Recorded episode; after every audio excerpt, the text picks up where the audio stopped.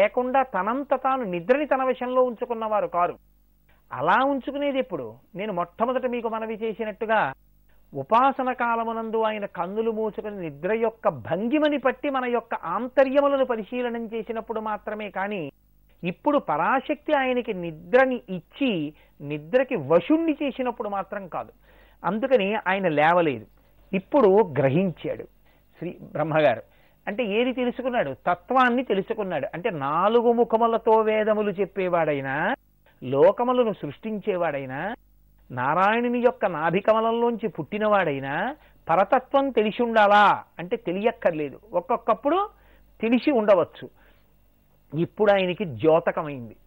ద్యోతకమై ఇప్పుడు అంటున్నాడు ఒక మాట, యోయస్య వశమాపన్నః సతస్య కింకరక్కిల తస్మాచ్చ యోగ నిద్రేయం స్వామిని మాపతేర్సరే.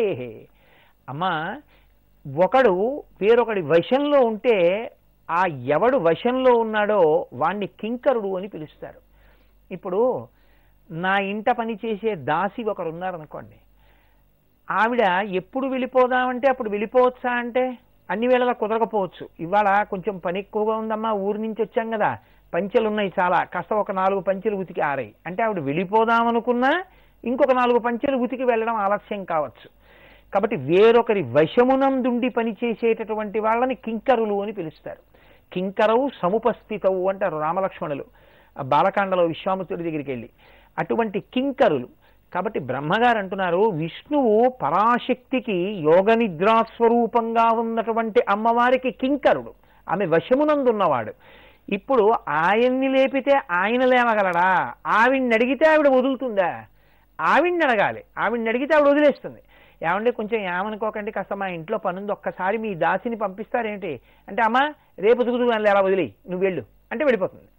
కాబట్టి ఇప్పుడు స్వేచ్ఛ ఇవ్వడం ఎవరి చేతిలో ఉంది? యజమాని చేతిలో ఉంది, కింకరుడి చేతిలో లేదు. కాబట్టి పరాశక్తి నిద్ర నుంచి విడిపించాలా, తాను విడిపించుకోగలడా అంటే తాను విడిపించుకోలేడు, ఆమెకు వశవర్తి అయి ఉన్నాడు. ఇది అంటే ఎవరి అధికారము సార్వభౌమాధికారమో చూపిస్తున్నారు. కాబట్టి ఇప్పుడు ఎవరిని అడగాలి? పరాశక్తిని అడగాలమ్మా, విష్ణువుని విడిపించు, విష్ణువుని నువ్వు యోగ నిద్ర నుండి విడిపిస్తే ఆయన మళ్ళీ ఒక్కసారి పైకి లేచి స్థితికారుడు కనుక రాక్షస సంహారం చేసి నన్ను రక్షిస్తాడు. కాబట్టి తల్లి నువ్వు విడిచిపెట్టాలి. ఇప్పుడు యోగ నిద్రని స్తోత్రం చేశారు. యోగ నిద్ర ఒకరు, అమ్మవారు ఒకరు కాదు, అమ్మవారే యోగ నిద్ర. మీరు చూడండి, లోకంలో డిస్ట్రిక్ట్ కలెక్టర్ అండ్ మెజిస్ట్రేట్ అని ఉంటారు. డిస్ట్రిక్ట్ కలెక్టర్ అండ్ మెజిస్ట్రేట్ అంటే కలెక్టర్గా ఓసారి మెజిస్ట్రేట్గా ఓసారి ఉంటారని కాదు, కలెక్టర్ గారిలోనే మెజిస్ట్రేట్ ఉంటాడు, మెజిస్ట్రేట్లోనే కలెక్టర్ గారు ఉంటారు. కలెక్టర్ గారు ఎక్కడికో వెళ్ళారు, ఒక ఆఫీస్కి ఆకస్మిక తనిఖీ చేస్తున్నారు, అక్కడ సరిగ్గా పని జరగట్లేదని తెలిసింది. అంతే, అకస్మాత్తుగా అక్కడ ఉన్న ఫైల్స్ అన్నింటినీ కూడా సీల్ అండ్ సీజ్, సీల్ చేసేసి తీసుకెళ్ళిపోతారు. అంటే ఆయనలో మెజిస్టీరియల్ పవర్స్, న్యాయమూర్తి అధికారం పైకి వచ్చింది.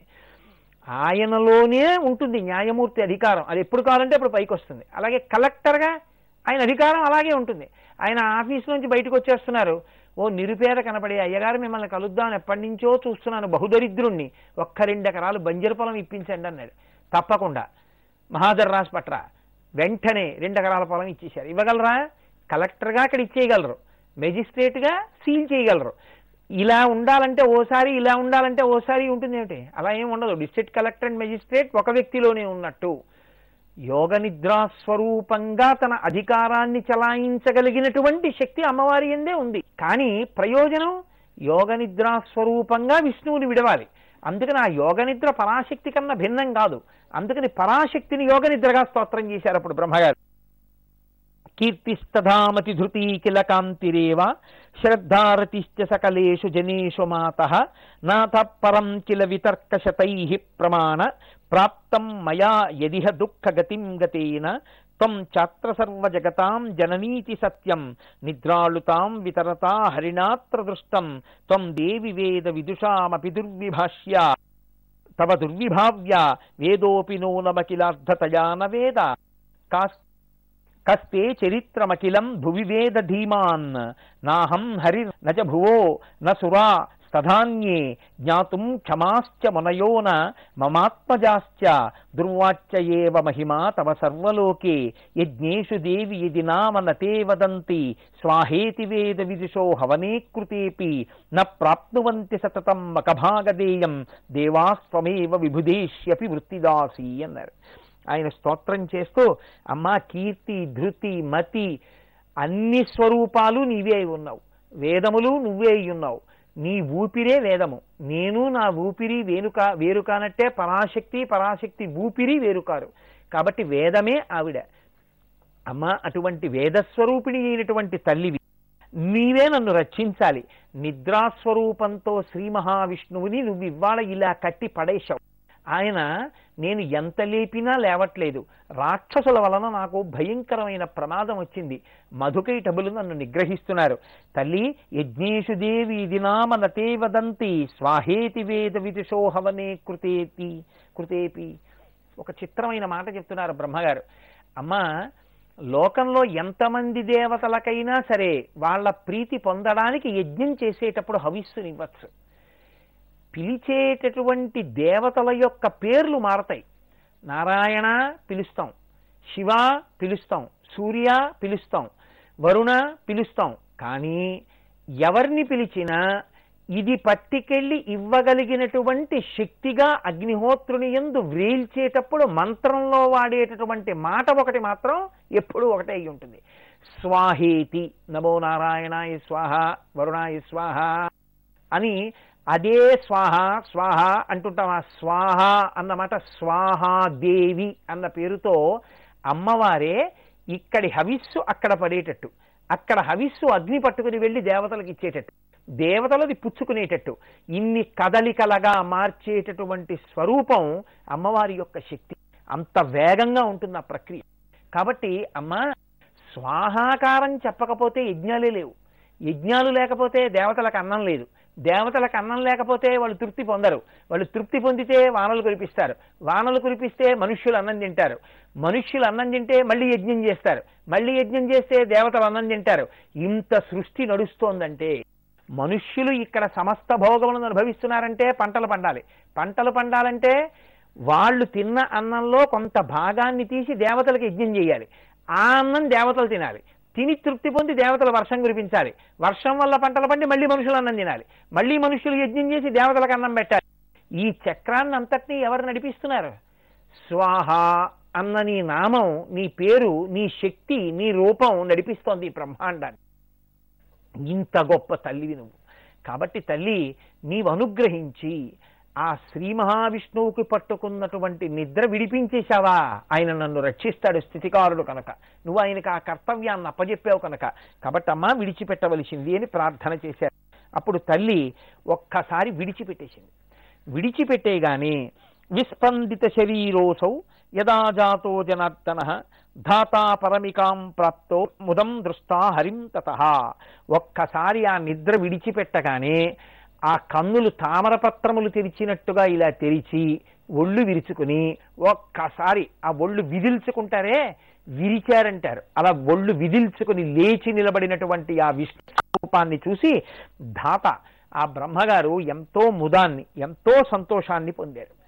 పొందిన తర్వాత బ్రహ్మగారు శ్రీ మహావిష్ణువుకి విజ్ఞాపన చేశారయ్యా, మధుకైటభులనేటటువంటి రాక్షసులు వీళ్ళిద్దరు నువ్వు నిద్రపోతుండగా నీ కర్ణ మలంలోంచి పుట్టారు, వీళ్ళు నన్ను ఈ పదవిలో ఉండకూడదు అని నిగ్రహిస్తున్నారు, నేను వారితో యుద్ధము చేయగలిగిన సమర్థుడను కాను, స్థితికారుడమైన నిన్ను నిద్ర లేపితే నిద్ర లేవలేదని యోగమాయాస్వరూపమైన పరాశక్తిని ప్రార్థన చేసి నిన్ను ఆవిడ నుంచి విడిపించాను, కాబట్టి ఇప్పుడు నువ్వు నీ శక్తిని ప్రదర్శించి ఆ రాక్షసుల్ని నిగ్రహించి నాకు రక్షణ కల్పించవలసింది అని ప్రార్థన చేశారు. శ్రీ మహావిష్ణువు ఆ మధుకైటభులతో యుద్ధం చేశారు. ఎన్ని సంవత్సరములు యుద్ధం చేశారు? వాళ్ళిద్దరు ఒక పక్క, విష్ణు ఒక్కరు ఒక పక్క. ఎందుకు యుద్ధం చేస్తున్నారు? వాళ్ళిద్దరినీ చంపాలి. వాళ్ళిద్దరు ఎందుకు యుద్ధం చేస్తున్నారు? ఒంట్లో బలం ఉంది కాబట్టి. వాలి కనపడ్డ వాళ్ళందరితో యుద్ధం చేయడం, ఒంట్లో బలం ఉంది కాబట్టి. రావణాసురుడు అందరి దగ్గరికి వెళ్ళి యుద్ధం చేయడం, ఇదో అహంకారం. వాళ్ళిద్దరు ఎందుకు యుద్ధం చేస్తున్నారు? ఇంత శక్తి అమ్మవారు ఇచ్చింది, ఇంత శక్తి ఉందని ఉత్తినే కూర్చుంటే వాళ్ళకి తోచదు, కాబట్టి ఎవరినో ఒకళ్ళని కొడుతూ ఉండాలి, ఎవరో ఒకళ్ళని బాధ పెడుతూ ఉండాలి, అందుకు యుద్ధం చేస్తున్నారు వాళ్ళు. ఇది రాక్షస ప్రవృత్తి అంటే. తప్ప వాళ్ళకి విష్ణువుతో ఏమైనా కోపానికి కారణం ఉందా, వీళ్ళ ఇద్దరి మధ్య యుద్ధానికి ఏదైనా హేతు ఉందా? ఏమీ లేదు. ఏమీ లేకపోయినా ఎందుకు యుద్ధం చేస్తున్నావు? ఒంట్లో బలం ఉంది, మనసులో అహంకారం ఉంది, ఈ రెండు చాలు యుద్ధం చేయడానికి. ఇదే రాక్షస ప్రవృత్తి అంటే. రాక్షస ప్రవృత్తి అంటే ఎప్పుడు నేను, ముందు పుట్టడం మధువు, కైటబుడు నాది, నా అంతవాణ్ణి నేను, ఇది నాది, కనపటలల్లా నాది. బ్రహ్మగారు కూర్చునేటటువంటి తామర పువ్వు వాళ్ళకెందుకు అంటే ఏది కనపడితే అది నాది, నాది చేసేసుకోవాలి, నా అంతవాణ్ణి నేను. అహంకార మమకారములే మధుకైటబులు. కాబట్టి ఇప్పుడు ఈ మధుకైటబులు ఇద్దరూ కోరుకోని కోరికంటూ ఏమీ ఉండదు. అది ఎక్కడి వరకు ఉంటుంది? ఈ బుద్ధి వ్యగ్రత ఎందు ఎదురుగుండా ఉన్నవాడితో వైషమ్యములకు కారణం లేకపోయినా యుద్ధం చేస్తారు. కాబట్టి విష్ణువుకి మధుకైటబులకి యుద్ధం జరుగుతుంది. మరి విష్ణువు ఎందుకు యుద్ధం చేయాలి? ఆర్తత్రాణపరాయణుడు, స్థితికారుడు. ఎవరైనా గొంతెత్తి పిలిచారో రక్షించి తీరాలి, అది ఆయన లక్షణం, ఆయన చేసుకున్న ప్రతిజ్ఞ అది. అందుకే అది స్థితికార లక్షణంలో ఉండేటటువంటి గొప్ప గమ్మత్తు. దీన్ని దేవీ భాగవతంలో కన్నా ఇంకా అద్భుతంగా చూపిస్తారు. భాగవతంలో గజేంద్ర మోక్ష ఘట్టంలో అప్పటి వరకు ఎన్నడూ భగవంతుడికి పూజ చెయ్యనటువంటి గజేంద్రుడు ఒకసారి మొసలి వచ్చి పట్టుకుని తన ఒంట్లో ఓపికంతా అయిపోయి మృత్యువుకి బాగా దగ్గరైపోయిన తర్వాత ప్రార్థన చేశాడు. ప్రార్థన చేసినప్పుడు కూడా ఎలా ప్రార్థన చేశాడు? ఫలానా వారు వచ్చి తనని రక్షించాలని ప్రార్థన చేయలేదు. ఎవ్వని చేజనించు జగమెవ్వని లోపల నుండు లీనమై ఎవ్వని ఎందుడిందు పరమేశ్వరుడెవ్వడు మూలకారణంబెవ్వడు అనాది మధ్యలయుడెవ్వడు సర్వము తానయైన వాడెవ్వడు వాణియాత్మభౌ ఈశ్వరునే శరణంబు వేడద. ఎవడు ఈ లోకములనన్నింటినీ రక్షించవలసిన అవసరం ఉన్నవాడో వాడు రావాలన్నాడు. ఎవడి ఎందు పుట్టి పెరిగిలయమవుతున్నాయో వాడు రావాలన్నాడు. ఇప్పుడు ప్రధానంగా మొసలి నుండి రక్షించేవాడు రావాలి. అందుకే మిగిలిన దేవతలందరూ ఎవరిని పిలుస్తున్నారో తెలియక లేచినా కూర్చున్నారు. ఎవరు లేవాలి? స్థితికారుడు మొసలి నుంచి రక్షించాలి కాబట్టి విష్ణువు బయలుదేరి రావాలి. ఇన్నాళ్ళు నన్ను ఎప్పుడూ పిలవలేదు, మొసలి పట్టుకున్న తర్వాత ఏడుస్తున్నావా, ఇప్పుడు నేను ఎందుకు రావాలి ఆయన అనడం? ఎందుకనడం? త్రికరణ శుద్ధిగా పిలిస్తే వచ్చేటటువంటి లక్షణం ఉన్నవాడు, శరణాగతి చేస్తే వెంటనే పలికేటటువంటి ప్రతిస్పందించేటటువంటి స్వభావం ఉన్నవాడు. అందుకే లీలతో నామరాలింపడే మొరగుల మొరలెరుంగుచు తన్ను మొరగువాడు అన్నాడు గజేంద్రుడు. నేను పిలిస్తే తన యొక్క స్థితిని మర్చిపోయి ఎలా వస్తున్నానో కూడా చూసుకోకుండా పరిగెత్తుకొచ్చేటటువంటి లక్షణం ఉన్నవాడిని పిలుస్తున్నానన్నాడు. ఇప్పుడు ప్రహ్లాదుడికి వచ్చినట్టు అక్కడే స్తంభంలోంచి వస్తే సరిపోదు. అల వైకుంఠపురంబులో నగరిలో ఆమూల సౌధంబుదాపల మందారవనంతరమృత ప్రాతేందుకాంతోపలోత్తల పర్యంకరమా వినోదియగో ఆపన్న ప్రసన్నుండు విశ్వల నాగేంద్రము పాహీ పాహీయన కుయ్యాళించి సంరంభియై సిరికింజప్పక శంకరచక్రయుగమున్ చేదోజి సంధింపకే పరివారంబును జీరడ భ్రగపతిన్ మన్నింపడు ఆకన్నికంతరధమ్మిల్లము చక్కనొత్తడు వివాద ప్రోద్ధిత శ్రీ కుచోపరి చలాంచలమైన వీడడు గజప్నావనోత్సాహి. తనని తాను మరిచిపోయి రావాలి. ఇది స్థితికార లక్షణమునకు ఉండేటటువంటి ప్రధాన ధర్మం. ప్రార్థించిన వారిని రక్షించాలి, ధర్మాన్ని నిలబెట్టాలి. కాబట్టి ఇప్పుడు విష్ణువు అందుకు యుద్ధం చేయాలి. మధుకైటబులు ఎందుకు యుద్ధం చేయాలి? మమ్మల్ని చంపేవాడు లేడు, మేము కోరుకుంటేనే చేస్తాం, మాకు ఇదో వరం ఉంది పరాశక్తి దగ్గర. అందుకని ఒంట్లో ఉన్నటువంటి బలం చేత, మనసులో ఉన్న అహంకారం చేత మధుకైటబులు యుద్ధం చేస్తారు. ఇద్దరి మధ్య భయంకరమైన యుద్ధం జరిగింది. ఎన్నాళ్ళు జరిగింది యుద్ధం అన్నారు?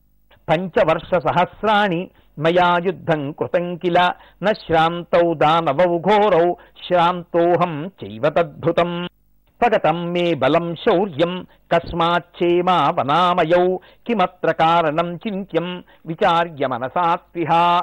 ఒక్కసారి ఆయన ఆలోచించాడు, అరే 5000 సంవత్సరముల యుద్ధం చేశాను ఇప్పటికి, ఇంత యుద్ధం చేసినా వీరిద్దరూ నా చేత నిగ్రహింపబడలేదు. వీళ్ళిద్దరు యుద్ధం చేస్తూనే ఉన్నారు, మరణించట్లేదంటే వీళ్ళకి ఇంత శక్తి ఎక్కడిది? కాసేపు అసలు ఆలోచించాలి, ఇలా యుద్ధం చేస్తే కుదరదు. ఎక్కడిదో ఆలోచిస్తే తప్ప వీళ్ళని మట్టు పెట్టడం కుదిరే విషయం కాదు. కాబట్టి ఆయన అలిసిపోయిన వాడై అలిసిపోయినట్టే ఒక చోట కూర్చున్నాడు. వాళ్ళిద్దరూ, వాళ్ళకి యుక్తాయుక్త విచక్షణ ఏముంటుందండి, ధర్మం ఏముంటుంది? అలిసిపోయి కూర్చున్న వాడి మీద ఇద్దరూ వచ్చి యుద్ధానికి వచ్చారు. ఆయన అన్నాడు, శ్రాంతే భీతే త్యక్తశస్త్రే పతితే బాలకే తథా ప్రహరంతి న వీరాస్తే ధర్మయేష సనాతనః 5 वर्ष सहस्राणि కృతం యుద్ధం మయాత్తిహ ఏకోహం భ్రాతరవ్వాం చ బలినౌ సదృశౌ తథా కృతం విశ్రమణం మధ్యే యువాభ్యాం చ పునః పునః తథా విశ్రమణం కృత్వా యుద్ధేహం నాస్త్ర సంశయః తిష్టం తం హి యువాం తావద్బలవంతౌ మదోత్కటౌ విశ్రామ్యహం కరిష్యామి యుద్ధం వా న్యాయమాగతః. మీరు ఇద్దరు, నేను ఒక్కణ్ణి, ఇద్దరితో ఒక్కణ్ణి పోరు సలిపి సలిపి సలిపి ఉన్నాను. అరగంట కాదు, గంట కాదు, రోజు కాదు, నెల కాదు, సంవత్సరం కాదు, 5 ఏళ్ళయింది. నేనెంత పడలిపోతాను. ఇద్దరు కాబట్టి ఒకరు యుద్ధం చేస్తుంటే ఒకరు నిలబడి విశ్రాంతి తీసుకుంటున్నారు. నాకు అది కుదరలేదే. నేనిప్పుడు విశ్రాంతి తీసుకుంటుంటే మీ ఇద్దరు నా మీద కలియబడడం మంచిది కాదు. మీరు ధర్మం తెలుసున్నవారు అన్నాడు. ఎందుకని అంటే ముక్కోపి ధర్మం తప్పేవాడు పొగట్టకి లొగ్గుతాడు. కాబట్టి ఆయన అన్నారు శ్రాంతే భీతే త్యక్త శస్త్రే. ఎప్పుడూ కూడా జంకిన వాణ్ణి, అలిసిన వాణ్ణి, అస్త్రాన్ని విడిచిపెట్టేసినటువంటి వాణ్ణి, పడిపోయిన వాణ్ణి, చిన్నపిల్లవాణ్ణి, ఇలాంటి వాళ్ళతో యుద్ధం చేయకూడదు. నేను అలిసిపోయి ఉన్నాను, పక్కన విశ్రాంతి కోసం కూర్చున్నాను. ఇప్పుడు మీరు నన్ను ఇలా ఇబ్బంది పెట్టడం బాగులేదు, కాబట్టి మీరు కొంతసేపు నాతో యుద్ధం చెయ్యొద్దన్నారు. వాళ్ళన్నారు వాళ్ళకి కూడా కావలసింది ఏమిటంటే యుద్ధం కావాలి. ఇప్పుడు ఈయన కానీ పడిపోయాడనుకోండి, వాళ్ళ ఊహలో పడిపోతే వాళ్ళకి యుద్ధం చేసే అవకాశం ఇది. అందుకని వాళ్ళన్నారు నద్వద్య శరణం యామి విద్యాం శక్తి సుకామదాం వినా తయా నసిద్ధ్యంతి కామాః సమ్యక్ ప్రసన్నయా. సరే అన్నారు. ఈలోగా స్వామి ఏం చేశారు? శ్రీ మహావిష్ణువు ఒక్కసారి పరాశక్తిని ప్రార్థన చేశారు. అమ్మా, నిన్ను నేను శరణాగతి చేస్తున్నాను, నాకు ఇప్పుడు ఇంకొక ఉపాయం కనపట్టలేదు. అన్ని ఉపాయములను విడిచిపెట్టేసి భగవంతుడే ఉపాయము నమ్మి నువ్వే రక్షించాలి అని తన బుద్ధినంతటినీ తీసుకెళ్ళి పరమేశ్వరుడి యొక్క పాదముల దగ్గర న్యాసం చేసినటువంటి స్థితికి శరణాగతి అని పేరు. ఆ శరణాగతి యందు ఇంకా తన ప్రయత్నం ఏం ఉండదు, ఇంకా తనని తాను రక్షించుకునే ప్రయత్నం ఏం చెయ్యడు. కేవలంగా ఈశ్వరుడి మీదే నమ్మకం ఉంచేస్తాడు. అది అంత తేలికైన విషయం కాదు. అన్ని ప్రయత్నాలు విడిచిపెట్టి సర్వధర్మాన్ పరిత్యజ్య మామేకం శరణం వ్రజ అహం త్వా సర్వపాపేభ్యో మోక్షయిష్యామి వాశుచ అంటారు మహానుభావుడు భగవద్గీతలో గీతాచార్యుడు. అన్ని ఉపాయములను విడిచిపెట్టి నేనే ఉపాయమని ఎవరు నన్ను శరణాగతి చేస్తున్నారో వారిని నేను రక్షిస్తాను అంటారు. అది భగవద్గీతా స్వరూపంగా గీతాచార్యుడైనటువంటి శ్రీకృష్ణ భగవానుడే కావచ్చు, పరాశక్తి స్వరూపం కావచ్చు, ఎక్కడైనా అదే ధర్మం. అన్ని ఉపాయములను విడిచిపెట్టి శరణాగతి చేసినటువంటి వారికి సజ్జ ఫలితంగా అప్పటికప్పుడు ఈశ్వరానుగ్రహం కలుగుతుంది. కానీ నోటితో చెప్పడం వేరు. శ్రీ వెంకటేశ చరణౌ శరణం ప్రపద్యే అని 10 శ్లోకాలు చెప్పడం తేలిక. కానీ త్రికరణ శుద్ధిగా అన్ని ప్రయత్నాలు విడిచిపెట్టి భగవంతుని యందే బుద్ధిని, రక్షణ భారమును న్యాసము చేసి తాను నిలబడగలిగినటువంటి ప్రజ్ఞ, భగవంతుని యందు కదిలిపోనటువంటి అపారమైన నమ్మకము, భక్తి ఉన్నవాడికి తప్ప కుదిరేటటువంటి విశేషము కానే కాదు. అందుకే ఎవరో ఎక్కడో మహాత్ములైన వారు తప్ప నిజానికి శరణాగతి చెయ్యలేరు. శరణాగతి చిట్ట చివర ఏ ఫలితమో జ్ఞానమార్గమునందు చిట్ట చివర కూడా అదే ఫలితం. జ్ఞానమార్గం చివర ఏ ఈశ్వర సాక్షాత్కారమో, ఏ ఈశ్వరుని యందు తాను కలిసిపోతాడో శరణాగతి యందు కూడా అదే లభిస్తుంది. అందుకే పెద్దలైన వారెవ్వరూ కూడా శరణాగతి అనేటటువంటి విషయాన్ని విస్మరించి మాట్లాడరు. కానీ ఆ శరణాగతి చేసేటప్పుడు నన్ను నేను రక్షించుకోలేను, ఈశ్వరుడే రక్షిస్తాడన్న భావం మాత్రం స్థిరంగా నిలబడాలి. ఇప్పుడు అటువంటి భావనతో శ్రీ మహావిష్ణువు పరాశక్తికి శరణాగతి చేశారు. కాబట్టి శరణాగతి సద్య ఫలితం ఇస్తుంది. అలసట నుంచి లేస్తే కుదరదు, వెంటనే యుద్ధం ప్రారంభమవుతుంది. ఇప్పుడు అమ్మవారు శ్రీ మహావిష్ణువుని ఎంత గొప్పగా అనుగ్రహించిందో, ఎటువంటి స్వరూపంతో ఏ తల్లి వరాలిచ్చిందో, ఆ తల్లే రాక్షసుల్ని ఎలా మాయలో ముంచిందో, ఎలా ముంచి మధుకైటబులనేటటువంటి రాక్షసుల్ని శ్రీ మహావిష్ణువుతో సంహరింపచేసి మధుకైటబ సంహారం చేసిన వాడు శ్రీ మహావిష్ణువన్న కీర్తిని యశస్విని అయి ఆ తల్లి వాళ్ళకి ఇచ్చిందో, ఆ అద్భుతమైనటువంటి ఘట్టాన్ని రేపటి రోజున మీకు వివరణ చేస్తాను. మంగళాశాసనపరై పదాచార్య పురోగమై సర్వైశ్చ పూర్వైరాచార్యై సత్కృతాయాస్తు మంగళం. మంగళం కోసలేంద్రాయ మహనీయ గుణాత్మనే చక్రవర్తి తనూజాయ సర్వభౌమాయ మంగళం. ఉమాకాంతాయ కాంతాయ కామితార్థప్రదాయిని శ్రీగిరీశాయ దేవాయ మలినాథాయ మంగళం. సర్వం శ్రీ ఉమామహేశ్వర పరబ్రహ్మార్పణమస్తు. స్వస్తి.